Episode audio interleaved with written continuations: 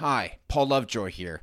Before we get started on this episode, I first want to acknowledge that it has been five months since the release of my last episode. Now, I have finished recording most of these episodes almost two years ago, some of them over two years ago.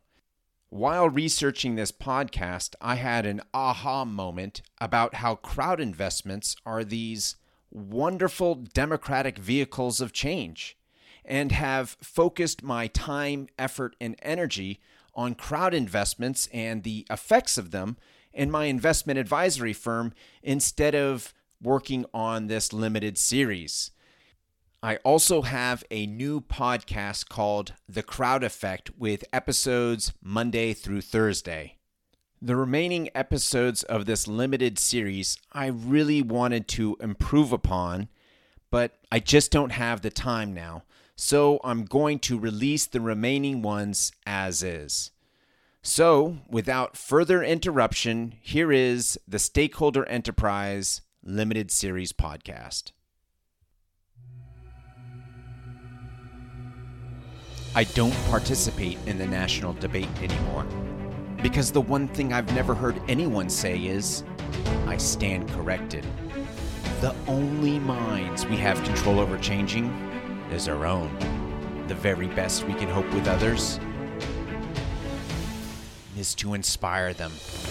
And the most effective way to inspire is with love, authenticity, and by creating an, an environment where people are willing to listen to what you have to say.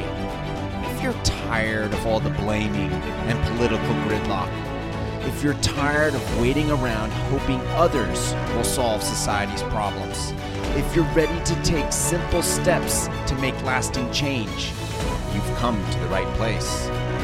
Ready to be inspired? This is the Stakeholder Enterprise. Hello and welcome. I am your host, Paul Lovejoy.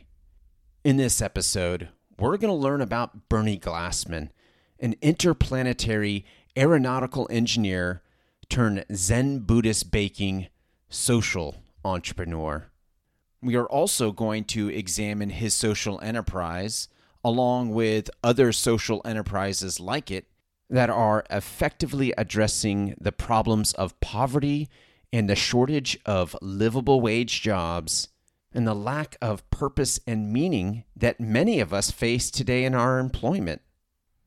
Poverty. It's in no one's self interest for poverty to exist. And if you're living in poverty, the consequences are horrific. 65% of the world lives in poverty today. 42% of Americans are poor, with 12% living below the poverty line, and the remaining 30% living at or just above it. When you're poor, you're more likely to commit a crime, to be a victim of a crime you're more likely to deal drugs, abuse drugs, abuse alcohol, abuse your spouse, abuse your kids. You're more likely to be a victim of physical abuse, a victim of sexual abuse. You're more likely to steal, to commit a violent crime. You're more likely to be a victim of theft, a victim of violence, and a victim of police brutality. When you're poor, you're more likely to have poor health. You're more likely to have a lack of healthy eating options, to live in a food desert, to have chronic illness such as type 2 diabetes, hypertension, and heart disease. When you are poor, you're more likely not to have safe areas to exercise. You're more likely to have an undiagnosed mental illness or an untreated mental illness. When you're poor, you're more likely to grow up without a father. You're more likely to grow up in foster care. You're more likely to have an abortion. When you're poor, you're more likely to live a shorter life.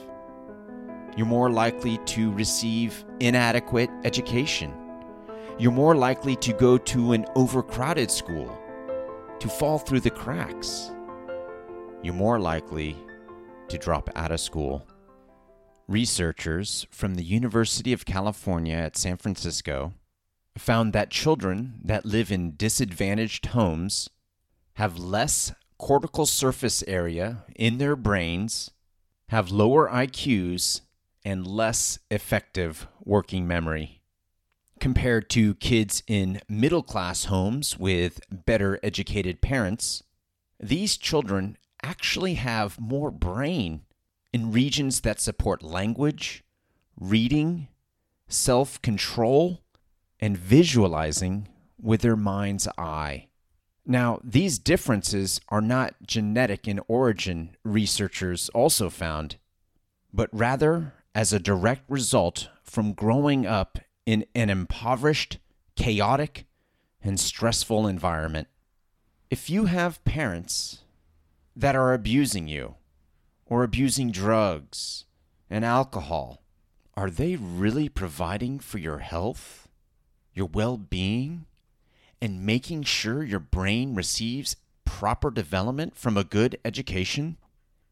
When you grow up poor and lack in brain capacity, you become an adult that makes poor decisions. It's no wonder why, when you are poor, you're more likely to commit a crime, to have a chronic illness, or to become a school dropout. Yeah, poverty is really horrific when you're poor. But it's horrible for everyone because we're all paying for it.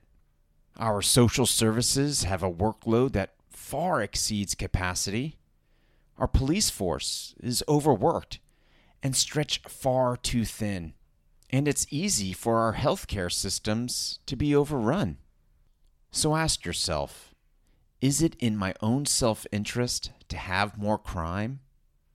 Is it in my own self interest to have the mentally ill camping on the streets? Is it in my own self interest to have higher healthcare costs? There is hope. Since 1990, 1.2 billion people have been lifted out of extreme poverty globally. This was accomplished by economic development in countries with emerging markets such as India. Jobs. We need more jobs. Now, there are plenty of jobs available in the United States, just not enough jobs where people can earn a livable wage. Enter Bernie Glassman. Bernie was born in 1939 in Brooklyn, New York. He died in 2018. He had a background in engineering and a PhD in applied mathematics from UCLA. He worked for the McDonnell Douglas Corporation for 16 years as an interplanetary aeronautical engineer. During that time, he felt a calling towards Zen Buddhism and found himself a Zen master to mentor him. In 1976, he was ordained as a Zen teacher. Upon becoming a teacher, he left his engineering job to practice Zen Buddhism full time. In 1980, Bernie Glassman returned to his home state where he created the Zen community of New York. In 1982, in an effort to create jobs for his Zen students, he founded the Greyston Bakery. He quickly saw the potential of this bakery as a way to apply his beliefs of giving everyone around him a chance to better themselves, particularly the homeless and poverty stricken. To break down the barriers of employment, he implemented an open hiring strategy. Here's how it works if you want a job, you simply put your name on a list. And when that job becomes available, you get it. There's no resumes, no background checks, no drug tests. Once individuals complete their paid apprenticeship, they are offered full time positions. They have a saying at the Greyston Bakery it's, we don't hire people to bake brownies, we bake brownies to hire people. The bakery really took off in 1987 when they began supplying brownies for Ben and Jerry's ice cream. Giving individuals a living wage job was just the beginning for Bernie Glassman and the Greyston Bakery. Proceeds are not only reinvested back into the bakery, but are also distributed into their community development programs. For their employees, they offer a mentorship program, soft skills training, case management, and workforce development. In 2020, 1,350 new jobs were realized through their open hiring process, and 116 trainees completed their workforce development program, where 70% of them went on to find better paying jobs, thereby opening up new positions at the bakery. Also in 2020, $11.2 million went towards positive economic impact in their local community.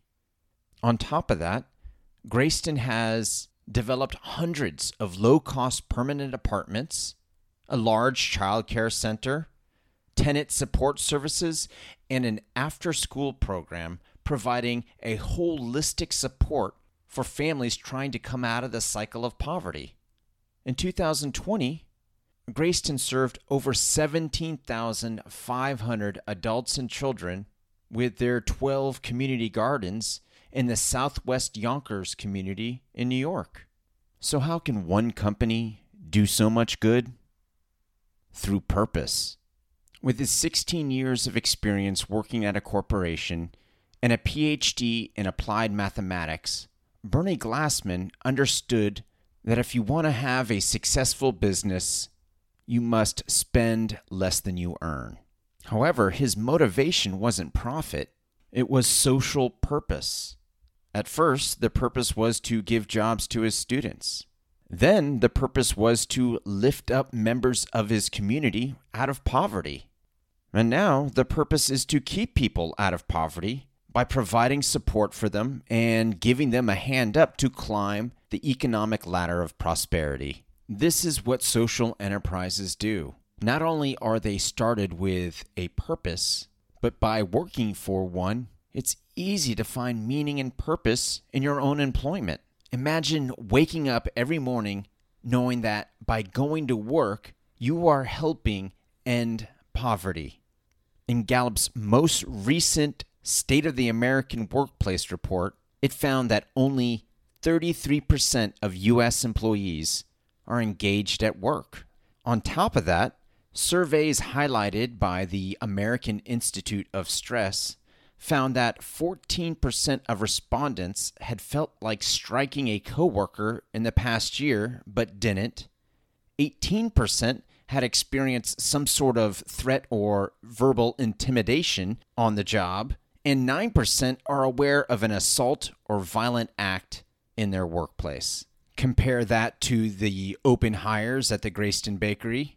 They found purpose to improve their own lives at first, and later on realize that by working there, they're improving their entire community. Imagine working for Tom's Shoes, an online designer shoe retailer that started out by giving one pair of shoes to a person in need for every one pair of shoes purchased in their online store. Now they give one third of their proceeds to what they call grassroots good. In 2021, they supported 20 communities, 43 community based organizations by giving over $2 million in grants, positively impacting over 400,000 lives. Or how about working for the company Newman's Own that give all of their profits to charity? Because of this business model, there are no cutting corners when it comes to making sure that their employees have a safe work environment or that they get paid a fair living wage or salary. As of 2017, the company has donated over half a billion dollars to charities. Social enterprises inspire.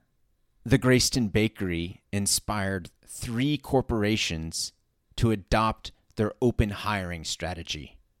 In 2020, The Body Shop saw a 60% reduction in their employee turnover rate at their North Carolina distribution center in the first year of implementing open hiring. Rhino Foods saw a 26% reduction in their employee turnover rate, and Giant Eagle reduced their time to hire from 30 days to just seven. Being a social entrepreneur doesn't mean you have to live a thrifty life with modest means. According to a 2018 study published by the Oxford Review, found that people who believe that their life has meaning and purpose are significantly more likely to have higher levels of life satisfaction, higher levels of income, and a higher level of net worth, revealing that it is in every employee's own self interest to work for a company that cares, like a small business, a social enterprise, or by becoming a social entrepreneur. Being a founder of a successful social enterprise will open up the world for you. In 1996, Bernie Glassman retired from Greyston to pursue his other passions. He wrote and co authored four books, including one with Oscar award winning actor Jeff Bridges called The Dude and the Zen Master. He also got to travel around the world as Mr. Yoo-Hoo, bringing smiles and laughter with the organization Clowns Without Borders. Bernie Glassman didn't spend his time arguing or debating anyone online about how to solve any problems. He didn't spend his time raising funds for a political candidate or a political objective. He simply took action with the available resources he had to make the largest positive impact on his community, on humanity possible. Social enterprises are not a niche sector in the market. According to the most recent findings in the 2012 Great Social Enterprise Census, found that social enterprises generated 3.5% of the US GDP that year. That's half a trillion dollars. Social enterprise is a global sector. It makes up 8% of France's GDP and 45% of Kenya's. It's in no one's self interest for poverty to exist. And it's in all of our self interest for social enterprise to flourish. So, what about us? What simple steps can we take to make sustainable, lasting change? By voting. And not the kind of voting you're thinking about. We vote every day with our dollars. We vote every time we go to the store, every time we go to the mall, every time we buy something online, we are voting with our dollars. And right now, we are voting for income inequality. We are voting to hurt the environment, and we are voting to hurt each other. But when we purchase something from a social enterprise, we are voting to help, to heal, to love. So buy local, support a small business, and when you're searching for something online, simply put social enterprise after the product's name. My name is Paul Lovejoy. Thanks for joining me. Stakeholder Enterprise is a limited series podcast and an activist investment advisory firm. Our mission to create a community of financial activists and to guide them into reforming our unjust financial system by being the change they wish to see in the world, so that the generation being born today will have a market based economy that looks out for the well being of ourselves, each other, and our planet's finite resources. If you'd like to discover the three steps to reform our unjust financial system legally, ethically, and without confrontation, visit stakeholderenterprise.com. Finally, if you're looking to do some seasonal holiday shopping, visit toastinggood.com. It's powered by the Social Enterprise Alliance, which I have been a member since March of 2016.